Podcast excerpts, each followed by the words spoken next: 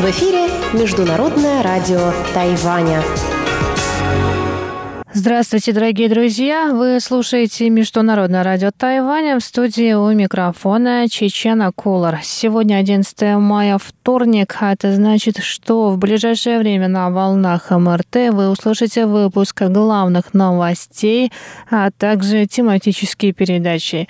Передачу Анны Бабковой в «Панорама культурной жизни», передачу Лели У «Учим китайский», а также передачу «Китаеведение. Устная история с Владимиром Малявиным.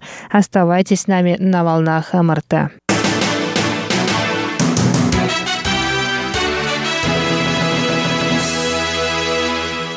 И, пожалуй, самая главная новость 11 мая. Центральный противоэпидемический командный пункт сообщил сегодня о семи новых случаях заражения коронавирусной инфекцией COVID-19. Шесть случаев местные, из них пять кластерное заражение в заведении с игровыми автоматами в городе Илане.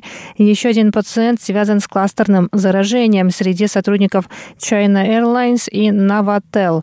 Также стало известно об одном случае, не связанном с этими двумя кластерными заражениями. Сообщается, что мужчина побывал в ресторане в районе Синджуан и массажном салоне в районе Луджо Нового Тайбэя.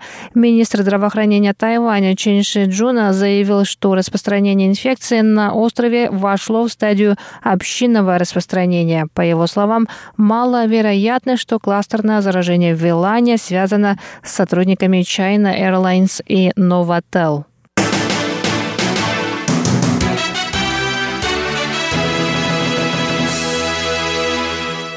Пресс-секретарь исполнительного юаня Китайской республики Тайвань Ло Бинчен заявил сегодня, что даже в условиях пандемии власти Китайской Народной Республики не прислушались к призыву многих стран мира предоставить Тайваню право участия во Всемирной ассамблее здравоохранения. Но Тайвань продолжит бороться за участие в ассамблее и голосов в его поддержку станет больше, добавил Ло. Ранее министр иностранных дел стран Большой Семерки и государственный секретарь Соединенных Штатов Америки Энтони Блинкен выступили в поддержку участия Тайваня во Всемирной ассамблее здравоохранения. 74-я Всемирная ассамблея здравоохранения будет проходить в Женеве с 24 мая по 1 июня. 10 мая был последним днем, когда государства могли получить приглашение на участие во Всемирной ассамблее здравоохранения. Тайвань с 2017 года не получал приглашения на участие в ассамблее. Пресс-секретарь ассамблеи на запрос Центрального новостного агентства ответил, что вопрос об участии Тайваня будет решаться 194 странами-участницами. Тем временем Министерство иностранных дел Китайской Народной Республики заявило, что в том, что Тайваня не участвует в ассамблее, виновато руководство Демократической прогрессивной партии. В китайском МИДе добавили, что Демократическая прогрессивная партия полностью осознает свою ответственность.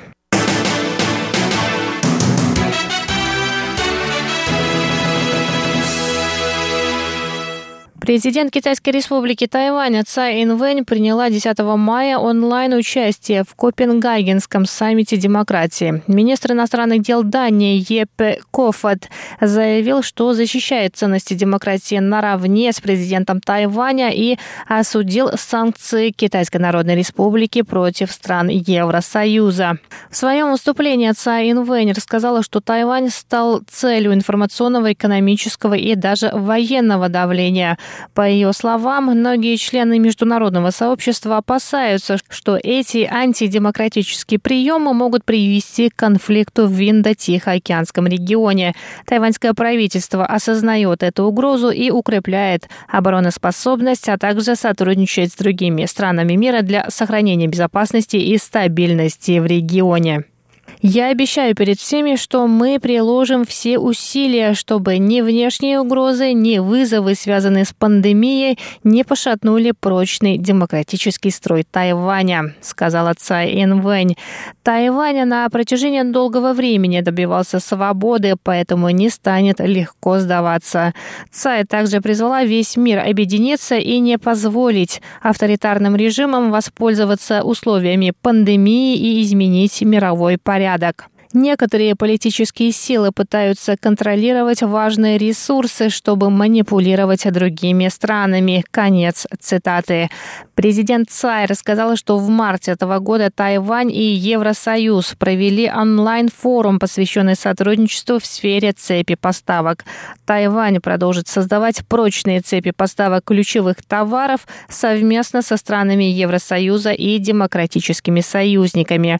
Несмотря на невозможность участия в Всемирной ассамблее здравоохранения и других международных собраниях, Тайвань продолжит оказывать помощь другим странам. Президент Тайваня Цай Инвэнь впервые приняла участие в Копенгагенском саммите демократии в прошлом году. В этом году она участвует в саммите в режиме онлайн во второй раз.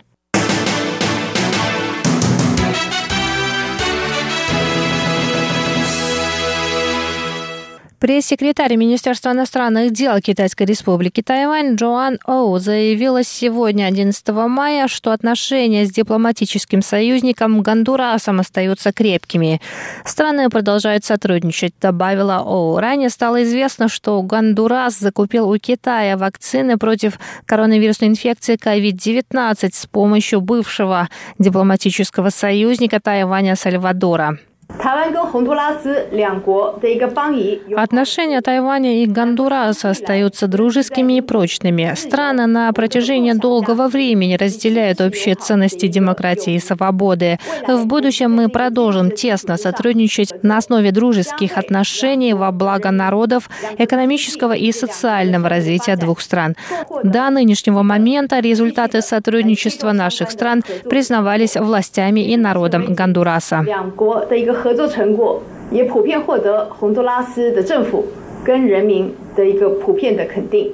Джоан Оу сказала, что получение вакцины – гуманитарный вопрос, но Тайвань не позволит никаким сторонам воспользоваться этим с целью ухудшения отношений с Гондурасом. Оу добавила, что Тайвань продолжит оказывать помощь Гондурасу в борьбе с эпидемией, а также в устойчивом развитии этой страны. Это были главные новости 11 мая. Новости подготовила Чечена Кулар. Я с вами на этом прощаюсь. Оставайтесь на волнах Международного радио Тайваня. 无限的爱向全世界传开，永恒的关怀来自台湾之音。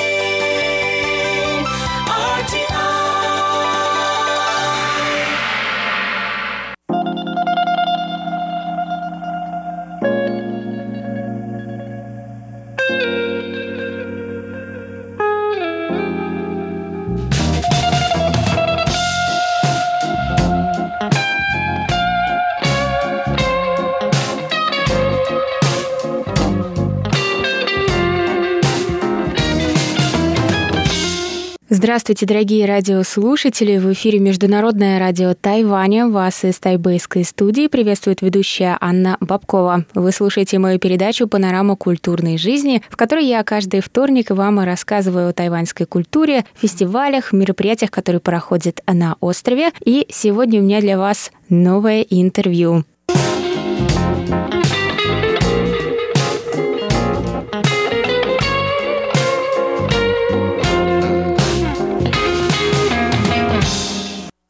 Сегодня у нас в гостях Мария Аминина. Маш, привет. Привет. Маша дизайнер. Маша приехала из Петербурга и закончила на Тайване уже магистратуру и сейчас учится в аспирантуре. Маш, как э, ты впервые связала свою жизнь с Тайванем? Как ты вообще впервые услышала про этот остров и почему решила сюда приехать? Первый раз я сюда попала пять лет назад. У меня была возможность поехать от университета в России, в Санкт-Петербурге, на 10 дней на Тайвань, в город Хувей, где, собственно, впоследствии я училась. Я ездила туда два раза. А, первый раз а, на языковую школу, а второй раз на стажировку в этот университет. И мне очень понравилось. Я как-то была вся на волне воодушевления. Мне как-то очень понравилась экзотичность Тайваня по сравнению с тем, что я видела раньше, потому что это была моя первая поездка в Азию. Я никогда ничего подобного не чувствовала, не испытывала. И в итоге я решила поступить здесь в университет. Прошлым летом я закончила магистратуру спустя два с половиной года, поскольку помимо магистратуры я занималась другими проектами в Европе и много ездила. Потом я решила продолжить свое образование здесь и поступила в аспирантуру в том же регионе. Это немножко отдаленный регион, там достаточно мало иностранцев, но мне нравится, потому что там как-то более аутентично, чем в больших городах. То есть основная причина твоего переезда скорее в отдаленные регионы, нежели в Тайбэй, связана именно с твоей любовью к а, аутентичной тайваньской культуре. Потому что я знаю, что ты периодически приезжаешь в Тайбэй, и какие у тебя... То есть у тебя разные ощущения от Тайбэя и от того места, где ты живешь, и ты предпочитаешь быть там. Почему? Ну, разница, безусловно, огромная. Тайпей — это практически космополитичный город. Здесь живет много иностранцев. Здесь все привыкли к иностранцам. Почти все говорят на английском языке. Там, где живу я, люди говорят даже не на мандарине, а на тайваньском языке. Это вообще очень э, отличается от того, что в больших городах на Тайване. И суть в том, что я для себя, это просто мой личный выбор. Я поняла, что мне нравится жить в маленьком месте. Это достаточно уютно уютно, компактно, камерно. Но этот регион, где я живу, он, он отличается от Тайпе и больших городов тем, что там совсем другое население. То есть там есть университет, а, там много студентов, но основное население это пожилые люди с детьми маленькими. Молодежи там почти нет. Там очень спокойно э, с точки зрения темпа. То есть, когда я каждый раз я приезжаю в Тайпей, я в шоке от того, какой это темп большого города. У нас там полный расслабон, все медленно куда-то двигаются. Мне иногда даже складывается ощущение, что там никто не работает, что, конечно, неправда, но как бы темп там такой. На твое ощущение уюта никак не влияет тот факт, что все говорят на тайваньском, а ты вроде бы даже не очень говоришь по-китайски. Насколько хорош твой китайский? То, что ты говорил, что ты приезжала на языковые курсы. Это были, наоборот, языковые курсы, где я учила тайваньцев английскому. вот. Нет, мой китайский плохой, и я пыталась его учить, но я не люблю учить языки, это не мой профиль, не получаю никакого удовольствия. Китайский действительно достаточно сложный, и у меня нет потребности в общении с местными жителями, потому что я, у меня экспатская компания, и я провожу большую часть времени с ними. И для выживания мне вполне достаточно английского, то есть э, здесь, э, ну, то есть базовые вещи, типа как заказать кофе или там купить еды, я могу поговорить по-китайски, но что-то более серьезное мне, конечно, сложнее уже. Что бы ты посоветовала тем, кто выбирает университеты на Тайване? Потому что я знаю, что... Ну, я не часто встречаю тех, кто, выбирая список университетов, вообще рассматривает что-то, кроме Тайбэя. Ну, в моем случае э, большим фактором была стипендия, потому что я не хотела, даже не пыталась подавать на стипендию, которую дает э, правительство Тайваня, потому что я не, как сказать, я, я считаю, что я без китайского я даже не могу пытаться участвовать в этом конкурсе, потому что, насколько я знаю, китайский достаточно важная часть э, для этой программы. И я выбирала университет по... Во-первых, я была уже в том университете, где я училась в магистратуре. Я там проходила стажировку летом до того, как я начала учиться. И поэтому мне было просто более понятно, но у меня был, да, такой фактор, как стипендия, и университеты на Тайване, то есть есть стипендии, которые дают конкретно вузы, и эти стипендии в университетах, которые находятся более отдаленно от больших городов, они, как правило, больше, и они их легче дают, поэтому это был как бы для меня важный фактор, что моя семья там никак мне не помогала, я все разбиралась сама, так сказать, на месте. И, ну, естественно, тоже вопрос того, что в, там, где живу я, там дешевле, чем в Тайпее. В Тайпее жить как в европейской столице стоит. Мне все-таки интересно чуть-чуть отойти от темы и вернуться к тому, как ты говорила про курсы, потому что я, наверное, никогда не слышала про курсы, про курсы, когда ты приезжаешь в страну, но при этом как бы обучаешь, э, не сам учишься языку, а обучаешь местных, э, скажем, английскому. То есть получается, любой желающий может найти эту программу, скажем, как она называется, и как на нее попасть, и можно ли приехать на Тайвань учить тайваньцев английскому и жить в Юнлине. А, да, я, наверное, как-то сложно выразилась, сложно про это рассказала. Это на самом деле программа от, в общем, конкретного университета, а, National Formosa University. Они делают летнюю программу на, по-моему, полторы недели для своих же студентов, которые за деньги туда идут, и они как бы приглашают из университетов партнеров по два или три студента. Твой университет в Петербурге был партнером? Да, мой университет в Петербурге был партнером. А, я училась в политехе, которая сейчас называется Петра Великого. Я поехала первый раз, и они полностью спонсировали поездку. Это было достаточно круто, потому что, ну, билеты из Санкт-Петербурга на Тайвань стоят, мягко говоря, как крыло самолета, а они спонсировали визы, спонсировали билеты, проживание полностью, то есть мы ничего вообще не тратили. И э, таким образом они собирают в районе 10 иностранцев и как бы устраивают такую среду языковую, чтобы тайваньцев, их тайваньских студентов была возможность э, полторы недели поговорить с иностранцами. И чем вы занимались? Это были уроки как в школе? О, это... Я помню первый раз, когда я приехала, я и другие иностранцы, там были венгры и мы русские, и, по-моему, кто-то из Вьетнама. Тогда первый раз, когда я приехала, они только пробовали эту программу запускать, и у них еще не очень много народу приезжало. Это был первый раз, мы все первый раз в Азии, всех культурный шок, всем жарко, лето тайваньское, и и тут нам предлагают... А тайваньцы, они очень любят играть в игры групп, групповые. Они очень любят э, здесь, в общем, заниматься такими вещами, которыми мы, серьезные люди, вообще-то взрослые, в Европе не занимаемся петь караоке, играть в игры, учить в игровой форме языки. И, в общем, мы провели первую, вот это моя школа, это было полторы недели, непонятно, ну, попыток понять, что происходит, и такое состояние было у всех. Иностранцев, мне кажется, все были немножко в шоке. Когда я поехала второй раз, я уже, короче, втянулась. Я подумала, ой, как круто, ой, можно попеть, можно поиграть в игры. И, в общем, второй раз э, все иностранцы были в шоке, а Маша такая, можно я, можно я, я хочу поучаствовать в игре. Но они нас учили тайваньскому, учили мандарину, учили каким-то там культурным особенностям. То есть, на самом деле, база, которую я узнала про Тайвань, я узнала там и это было достаточно прикольно. Ну, например, про то, что существует тайваньский язык, а существует китайский, и что это два разных, в принципе, языка. Потом какие-то про еду что-то, про праздники, то, что каждый праздник э, есть какая-то своя специальная еда. Например, мы делали дзонзы, э, это рисовые треугольнички, такие пирамидки, обвернутые в листья которые как раз сейчас будут актуальны, потому что в начале июня будут отмечать Дуаньуде, это я от себя ставлю. Ну, вот эта, эта школа как раз была в июне, поэтому это было логично, видимо, в тот момент.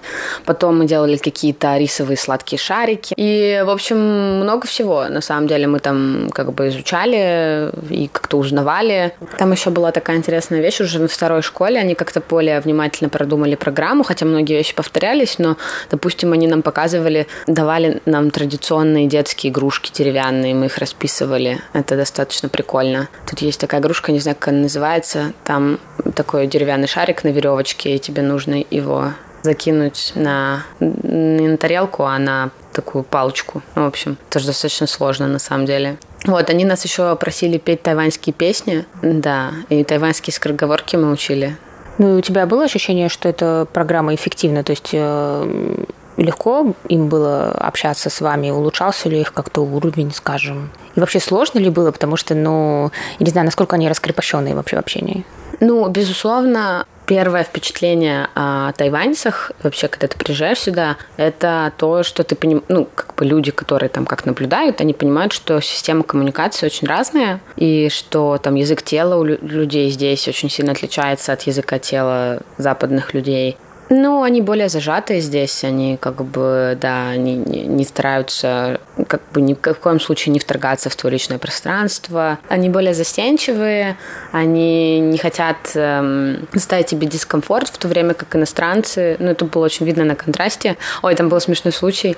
В общем, э, на этой школе было в районе 70 тайваньцев и где-то 10, 10 иностранцев. И на первой школе были венгры, они такие очень националистические были. Ничего плохого там нет, это наоборот классно. И в какой-то момент э, тайваньцы, поскольку они очень такие любят все коллективное занятие, э, лидер этой школы, она кричала, представляла по очереди иностранцев, это был какой-то из первых дней, и она говорит, вот, Балаш он из Будапешта. И где Будапешт? И тут 70 человек кричит, в России. А Баш просто побледнел. Он потом дома очень... Мы жили вместе в одном как бы хаусе, гестхаусе. Он очень возмущался, он был дико недоволен, потому что они, те ребята из Венгрии, которые приехали, они из одной из лучших бизнес-школ Будапешта приехали, и этот конкретный парень, он на дипломата учился, то есть для него это было просто. И в итоге он на следующий день остановил всю их программу и сказал, сейчас я два часа вам буду рассказывать, что такое Венгрия и где это презентацию за вечер до этого и сделал презентацию на два часа, им объяснил, где Венгрия и чем Венгрия известна. Ну, думаю, что... Ну, я бы хотела извлечь из этого два урока быстренько, что надо, наверное, понимать, что даже... Ну, я представляю, что, наверное, в Европе никто бы не сделал такой, скажем, ошибки, да, никто бы так не ответил на этот вопрос, но надо понимать, что в других частях света немножко по-другому смотрят, в том числе на географию. Ну, не, в смысле, они не, в смысле, они неправильно на нее смотрят, не в смысле, что Будапешт в России, а в смысле, что как-то у них другой фокус иногда, и то, что у людей есть пробелы в разных частях как бы знаний, это нормально. То есть, и тем более на Тайване они знают, ну, скажем, намного больше про географию стран там Юго-Восточной Азии, о чем я не знала почти ничего, да, пока я не приехала сюда. То есть у меня не было точного представления, как бы, ну, а где территориально в зависимости друг от друга находятся, скажем, Сингапур и Малайзия. То есть, ну, я как бы, ну, они там, но, то есть, ну, опять же, и это нормально. Но я сюда приехала, я тут же как бы все это поняла, но на Тайване, если это расплюнуть ответить на такой вопрос, то, скажем, не знаю, мне было бы, наверное, сложнее. Вот, поэтому, ну, во-первых, надо немножко попроще к этому относиться, и это, это очень хороший урок в этом плане. Когда ты приезжаешь в другую страну, не ожидать, что они знают и думают все то же самое, что и ты. Но, думаю, тайваньцам все равно, скорее всего, просто понравилась эта лекция, почему бы не узнать больше про Будапешт. Я думаю, что я не знаю достаточно информации на два часа о Венгрии. Ну, безусловно, я согласна абсолютно. Да, на самом деле, мне кажется, что если кого-нибудь русского спросить, и где находится Венгрия, и показать ему карту без названия, не уверена, что он тыкнет правильно. Вот, ну, нет, а я вообще считаю, что это был правильный подход, потому что, ну, можно злиться, обижаться и говорить, фу, какие все тупые, а можно взять и как бы объяснить людям, вот, это правильно. На самом деле мы тоже вдохновились это, этим поступком венгерского студента. На следующий день сделали презентацию про Россию с девушкой, с которой мы были на этой школе. Просто, чтобы тоже рассказать, что у нас там нет медведей на улицах. Вот, но на самом деле я могу сказать, что для меня эти мероприятия как бы были очень вдохновляющие. Вдохновляющие настолько, что я решила поступать на Тайвань. И здесь уже три года живу. Но это классно. Я вообще считаю, что надо пользоваться такими возможностями, когда университеты в России предлагают куда-то поехать ехать, даже на короткий срок. Ну, то есть 10 дней на Тайване. Помню, что мне мама такая, ну ты езжай, езжай, а то когда ты еще поедешь на Тайвань? Кто бы знал. Ну и я знаю, что на Тайвань как бы приезжают многие иностранцы, которые учатся там в IT или ну, языки, естественно. Но каково приезжать на Тайвань и учиться, ну, скажем, творческой профессии? И как у тебя пошел этот процесс, и где ты в этом сейчас? Ну, я могу сказать так, что любое творческое образование — это про завязывание контактов, и здесь, безусловно, нужно знать язык достаточно хороший, на хорошем уровне, чтобы завязывать эти контакты, и то я считаю, что это не панацея. Но я не особо сейчас последний год, допустим, практикующий художник, но до этого я участвовала много в всяких конкурсах, делала плакаты, у меня была здесь выставка, мой университет университет дал мне возможность достаточно крутую. Они мне предоставили огромное помещение в культурном центре города неподалеку от нас. Это было достаточно большое помещение. Я, честно говоря, немножко даже растерялась, но в итоге, мне кажется, справилась достаточно хорошо. Я сделала фильм, э, инсталляцию, постеры, плакаты. То есть э, Тут есть возможности, их достаточно много, нужно уметь их находить и ими пользоваться. Я могу сказать, а, что я, поскольку я пошла на аспирантуру, а это скорее уже теоретическая все история, я могу сказать, что Тайвань, тайваньское образование, оно очень это, конечно, странно звучит, но оно требует от студента большой работы. Я, я понимаю, что, наверное, любое образование должно требовать от студента большой работы, но в России у меня как-то не было такого впечатления, как здесь что все должно быть сделано правильно. В России как-то всегда прокатывало на авось, а здесь как бы я понимаю, что на авось не прокатит, и нужно постараться сделать все правильно. И вообще интересно Художественные университеты это всегда, вообще любой университет это в принципе приятное место, потому что много интеллектуальных людей. Художественные университеты это много творческих людей, это создает очень приятную атмосферу, поэтому даже несмотря на то, что я нахожусь в достаточно отдаленном районе, там все равно куча модненьких э, художников и дизайнеров, которые там учатся, которые ходят все в черном, носят с собой огромные листы и там какие-то куски глины. В общем, это классно. Спасибо большое, Маш. Было очень интересно с тобой сегодня об этом поболтать. Что бы ты напоследок пожелала желающим приехать на Тайвань в поисках себя и учебы?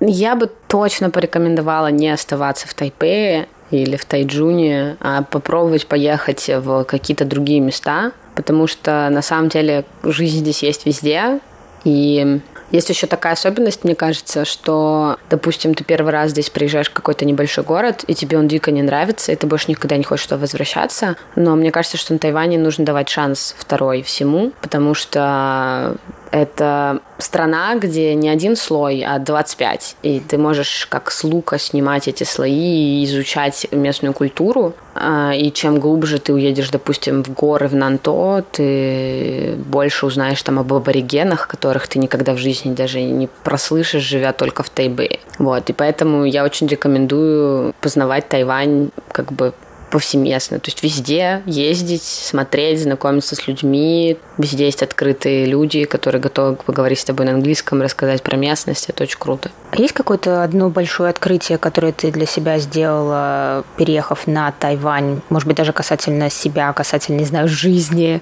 Ну, я поняла, что все люди очень разные. То есть это, конечно, это логичное заключение, но когда ты переезжаешь в какое-то место, где люди очень сильно отличаются, ты понимаешь, что бывает очень по-разному, все разные, и это касается разности культурного бэкграунда, образования, взгляда на мир, потому что Тайвань смотрит на мир с точки зрения Тайваня, а мы смотрим на мир с точки зрения России, и это глобально два противоположных практически взгляда на все.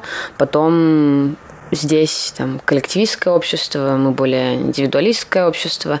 И таких э, маленьких тонкостей их очень много. И я поняла, что все это вытекает в коммуникацию, и она может быть непростой, и что нужно всегда пытаться адаптироваться под что-то новое, куда ты приехал, кого-то ты встретил, и что это, это для меня это достаточно интересно. Это такое постоянное исследование себя, чего-то нового, других людей.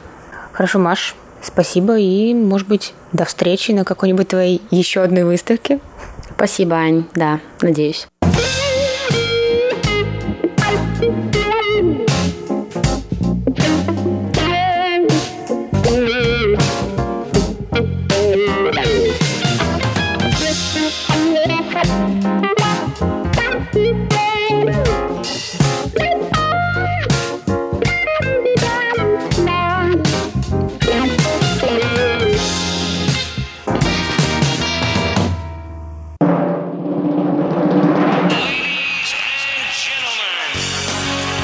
В эфире Международное радио Тайваня.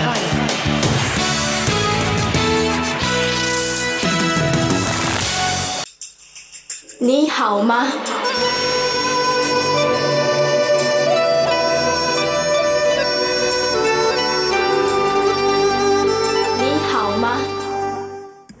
Здравствуйте, дорогие друзья! 大家好 ！В эфире Международное радио Тайваня.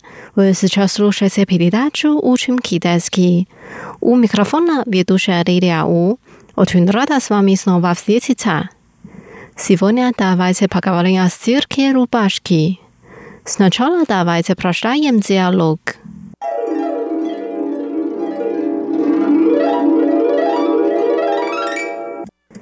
Когда я обедала, кетчуп попал на мою рубашку. 我吃午餐的时候，番茄酱沾到衬衫了。Ты можешь попробовать очистить ее с помощью белого уксуса или лимонного сока。你可以试试看，用白醋或是柠檬汁清洗。Но эта рубашка очень дорогая, боюсь, что я ее застираю。可是这件衬衫很贵。 我怕把它洗坏。 Тогда тебе только остается отнести ее в химчистку или отдать маме. 那只好送洗，或是交给妈妈了。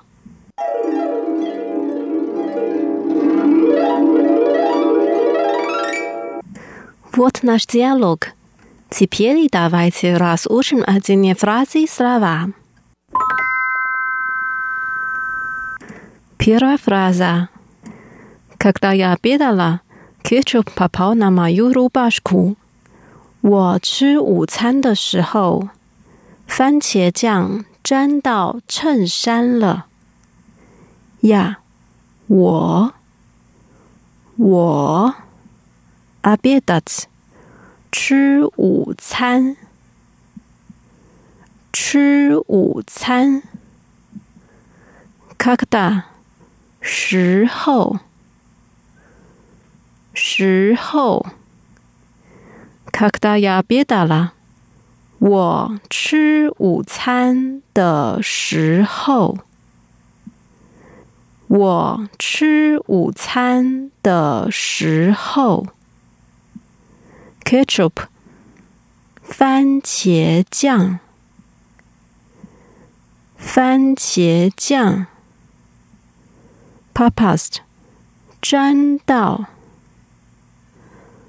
粘到。Rubashka，衬衫，衬衫。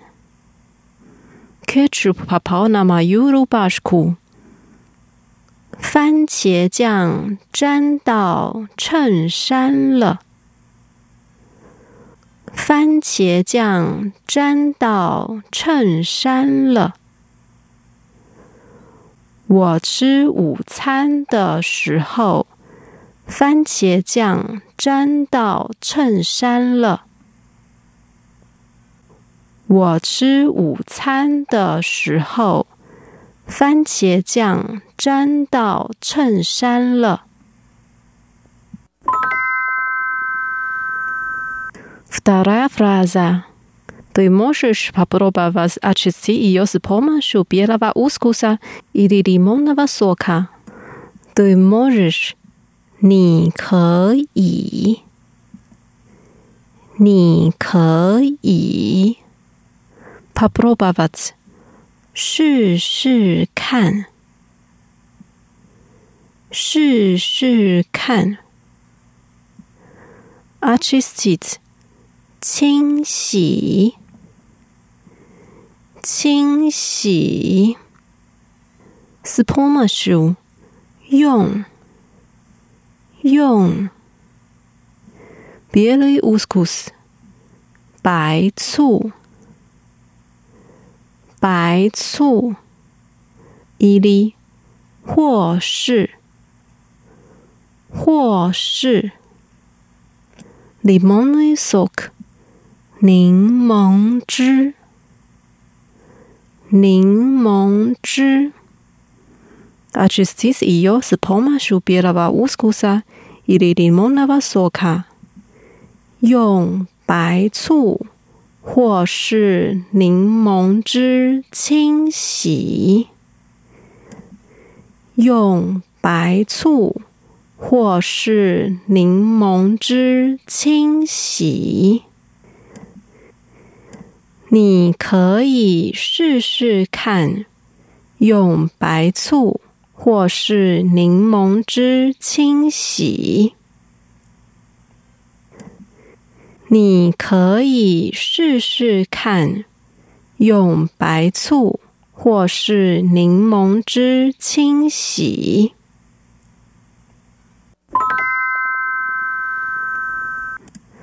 No, é da rubáscia ou de taragáia.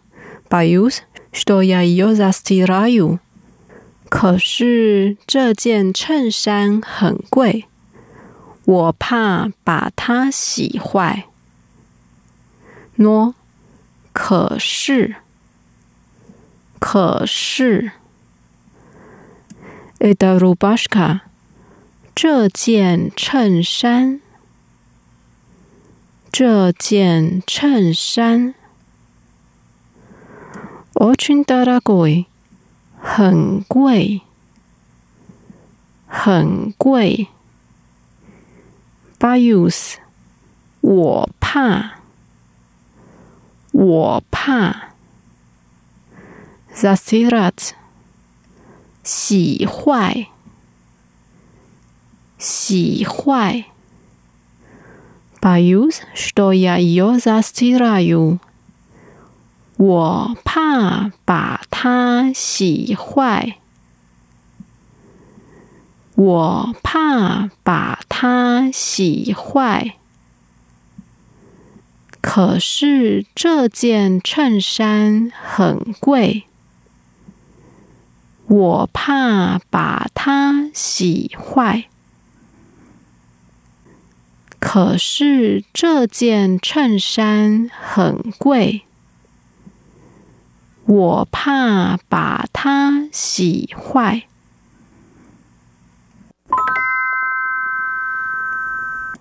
Последняя фраза. Тогда тебе только остается отнести ее в химчистку или отдать маме. 那只好送洗，或是交给妈妈了。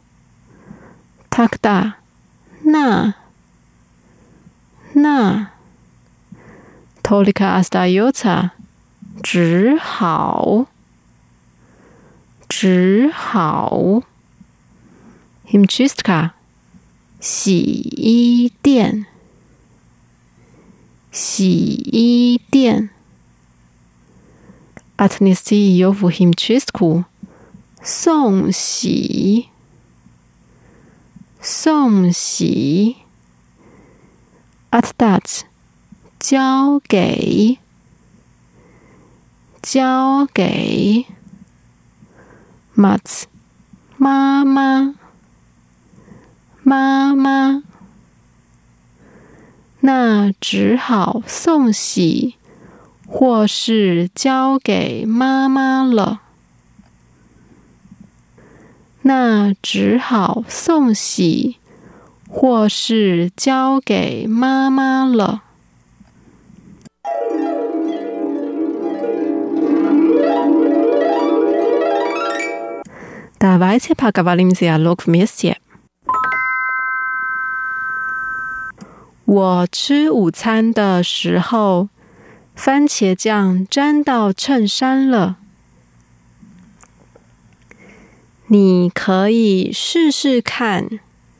用白醋或是柠檬汁清洗。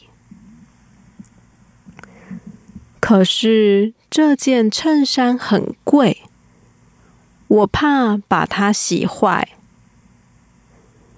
那只好送洗，或是交给妈妈了。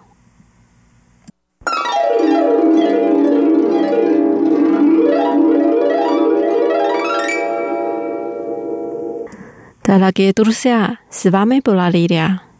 Давайте встретимся через неделю в передаче «Учим китайский». Желаю вам хорошего настроения. Пока!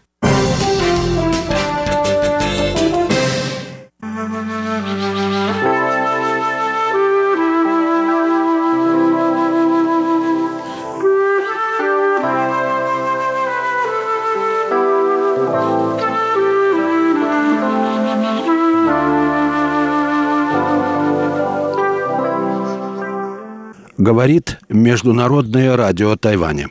Здравствуйте, дорогие радиослушатели. В эфире передача «Китаеведение. Устная история». У микрофона Владимир Малявин. Я продолжаю сегодня знакомить вас с фрагментами из путевого дневника Василия Михайловича Алексеева, нашего замечательного китаеведа, который, как вы, конечно, знаете, если слушаете наши передачи, совершил путешествие по Китаю в далеком 1907 году в компании своего учителя в Париже, известного французского синолога Эдуарда Шавана. Это было незабываемое путешествие, настоящее открытие Китая для молодого китаеведа, уже влюбившегося в Китай и жаждавшего приобщиться к э, этой замечательной цивилизации. Путешественники э, четыре месяца провели в Китае, совершили довольно длительное путешествие. Они выехали из Пекина, потом попали в провинцию Шаньдун, из провинции Шаньдун в Хэнань, а из Хэнани до э, Тайюаня на Лесовом плато. Вот таким полукругом они э, совершили путешествие по Северному Китаю. И мы уже приближаемся к концу путешествия наших китаеведов, они уже прибыли в центр провинции Шанси, что на Лесовом плато, город Тайюань. Алексеев в обществе Шаванна уже успел нанести визит ректору местного университета, который э, одновременно был английским миссионером в этих районах.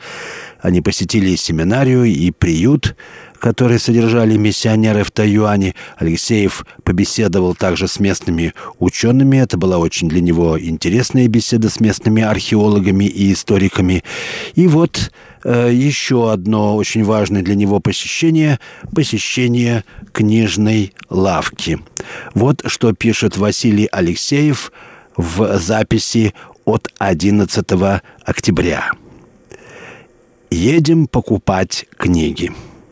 Лавки, как я уже давно заметил в Шанси, помещаются в одной длинной крытой галерее и еле-еле отличаются друг от друга монотонными вывесками.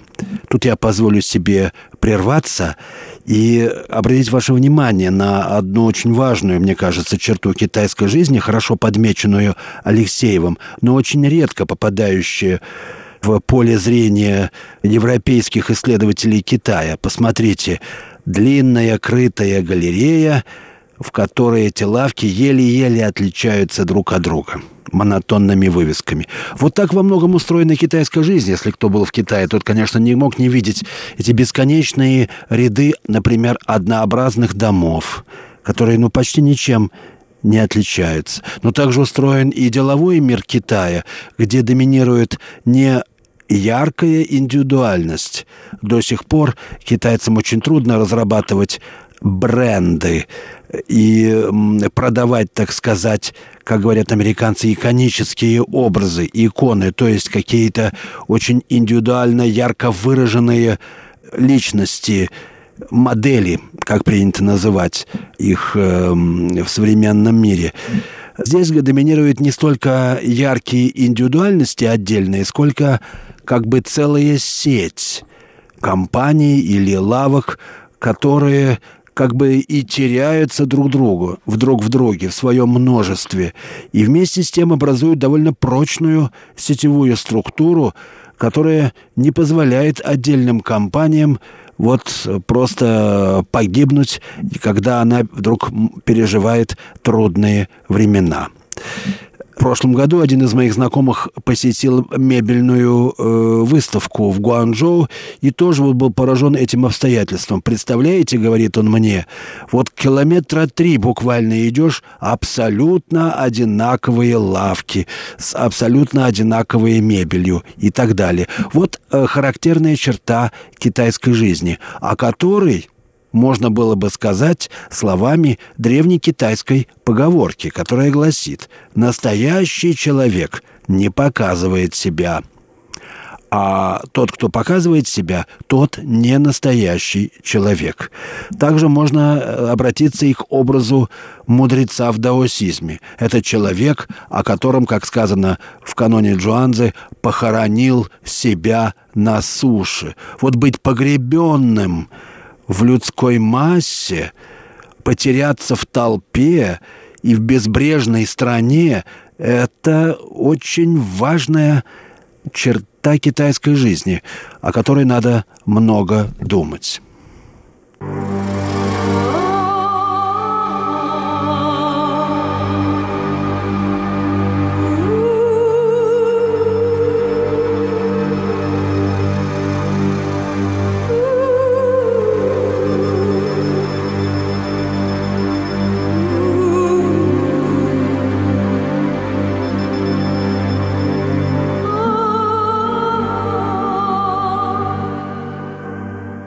Вы слушаете передачу «Китаеведение. Устная история» Международного радио Тайваня. Передачу ведет Владимир Малявин. Итак, я продолжаю знакомить вас с путевыми дневниками Василия Алексеева, замечательного русского китаеведа. Как вы, наверное, помните, Василий Алексеев попал на книжный развал в городе Тайюань, центре провинции Шанси, что на Лесовом плато, древний район Китая, довольно отсталый, застойный, но вместе с тем сохранивший дух древности. Вот что пишет о своих впечатлениях Алексеев на этом книжном развале. А дело было, как вы, конечно, помните, в 1907 году. Начинается самая азартная в мире охота, пишет Алексеев. Охота библиофила за интересными книгами. Скажу без лишней скромности, что э, этот азарт, конечно, и мне знаком. Ну, никак не могу я удержаться от того, чтобы купить какую-то новую книгу, хотя ставить их уже дома некуда. «Глаза разгораются», — пишет Алексеев, — «бросает в жар и пот». Руки с лихорадочной поспешностью открывают роговые застежки книжных футляров. Это требует пояснения. Китайская книга не сшивается и не заклеивается в переплет, как наша – а укладывается в особый раскидной ящик-футляр, обычно сделанный из папки и синего холста. Боковые стороны футляра застегиваются при помощи вклеенных в них петель и костяных или роговых пуговиц. Книг из тонкой бумаги вкладывается в футляр иногда до 16, причем каждая книга в отдельности может быть свободно вынута. Покупаю массу интересного, в том числе несколько томов китайской библиографии. Без них филолог как без рук.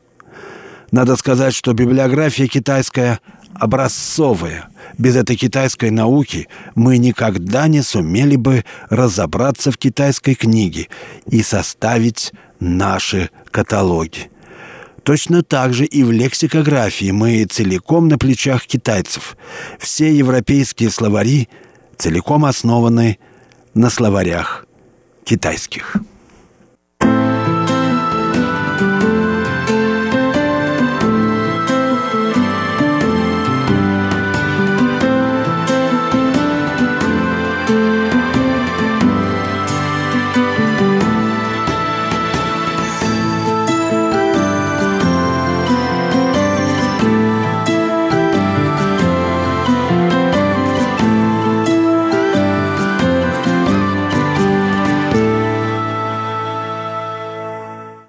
Напоминаю, что вы слушаете передачу «Китаеведение.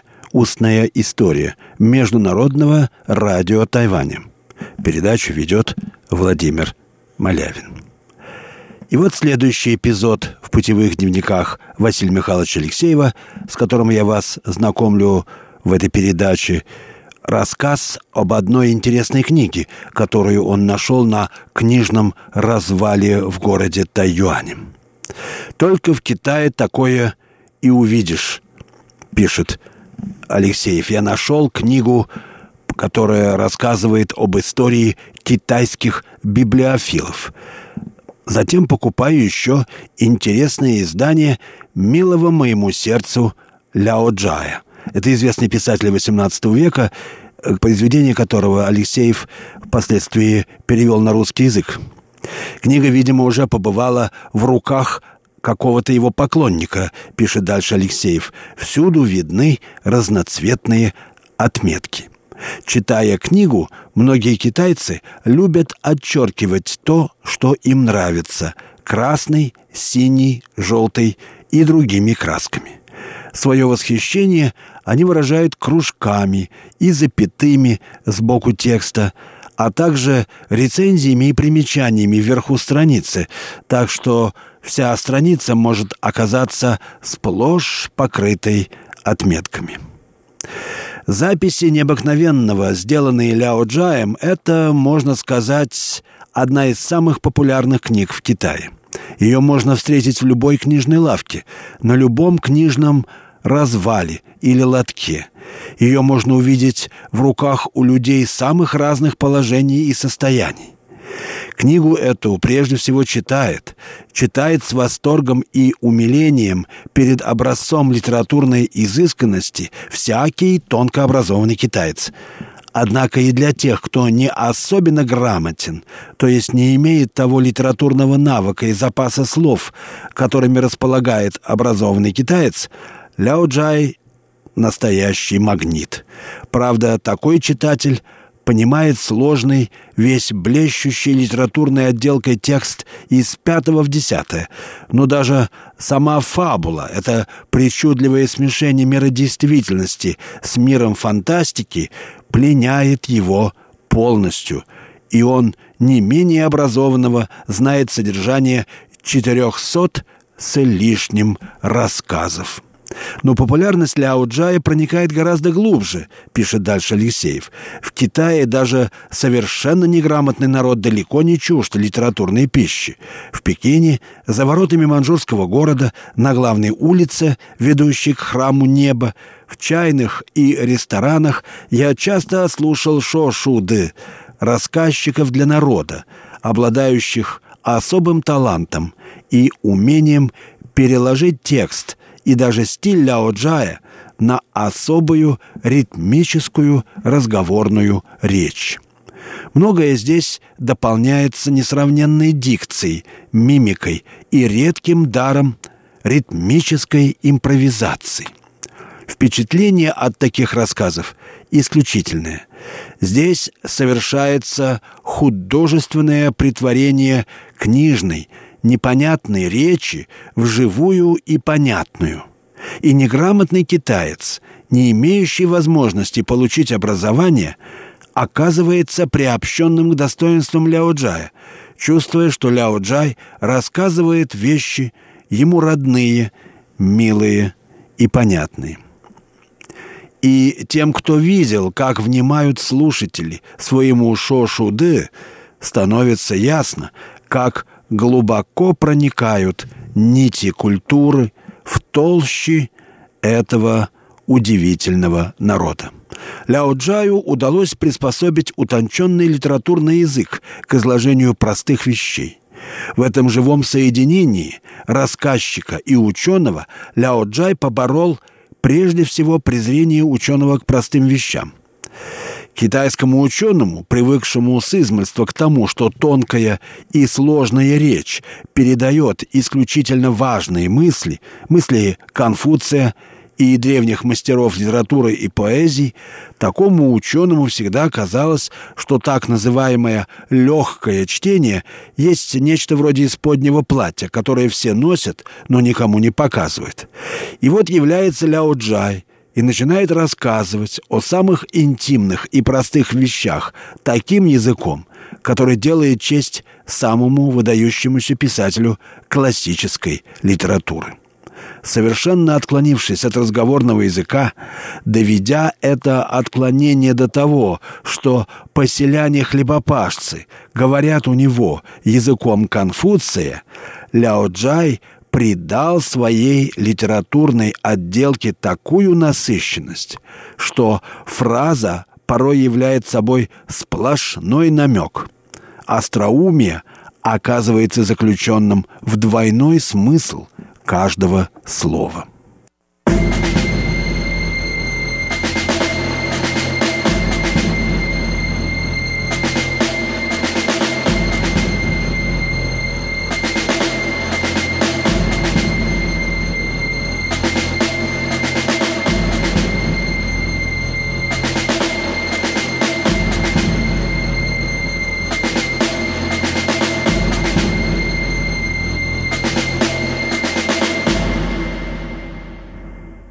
Вы слушаете Международное радио Тайваня. Передачу «Китаеведение. Устная история». Передачу ведет Владимир Малявин. Продолжим вслед за Алексеевым знакомиться с китайской литературой. После пассажа о Ляо Джае и об особенностях его литературного языка, Алексеев переходит к общим своим соображениям о переводах китайской литературы на иностранные языки. Если бы удалось мне достойным образом передать содержание повести Ляо Джая русской литературной речью, восклицает он в своем дневнике. Пора, наконец, разрушить представление наших русских читателей о китайской литературе как собрании курьезных афоризмов и скучных речей. Сколько раз я вызывал самое искреннее удивление русских интеллигентов, говоря о китайской литературе, как о литературе мировой, сокровища которой лишь сокрыты от нас за семью замками нашего незнания и непонимания. И сколько раз меня спрашивали, что у китайцев и поэзия есть, и рифмы. Китайская литература есть литература тысячелетий – отразившая жизнь человека во всех ее фазисах. И, следовательно, ей свойственны все те проблемы, которые испокон веков мучили человека желанием найти правду и выразить ее в прекрасном слове. Если литература Европы, созданная разными народами, имеют право на признание их мировыми по значению для умственной культуры мира – хотя и не всего, а только европейской, незначительной по величине его части, то тем большее право на этот почетный титул может иметь китайская литература, которая на протяжении, может быть, четырех тысячелетий непрерывной своей истории питалась гением только одного своего народа но сумела без помощи насильственных вторжений завоевать умы разных восточных народов. Достаточно сказать, что в настоящее время китайским литературным языком владеют грамотные представители не менее 600 миллионов разноязычных самих по себе людей, которые свято чтут литературное достояние Китая. Оно им родное и близкое – Заслуга китайского литературного языка заключается в том, что он общее достояние всех, кто приобщился к китайской цивилизации. Японец, язык которого в основе своей не имеет ничего общего с китайским, целиком усвоил себе его литературные формы и читает китайские стихи то сверху вниз, то снизу вверх, повинуясь законам своего языка, и все же мыслит иероглифически и восхищается всем тем, что иероглифика дает оригинального, незаменимого. Ведь иероглифика – это картина. Картина же усваивается иначе, чем разговор о ней. Вот такие замечания Алексеева о значимости китайской литературы. А передача наша подошла к концу. Вы слушали передачу «Китаеведение. Устная история». На этом я прощаюсь с вами. Всего вам доброго. До следующих встреч в эфире.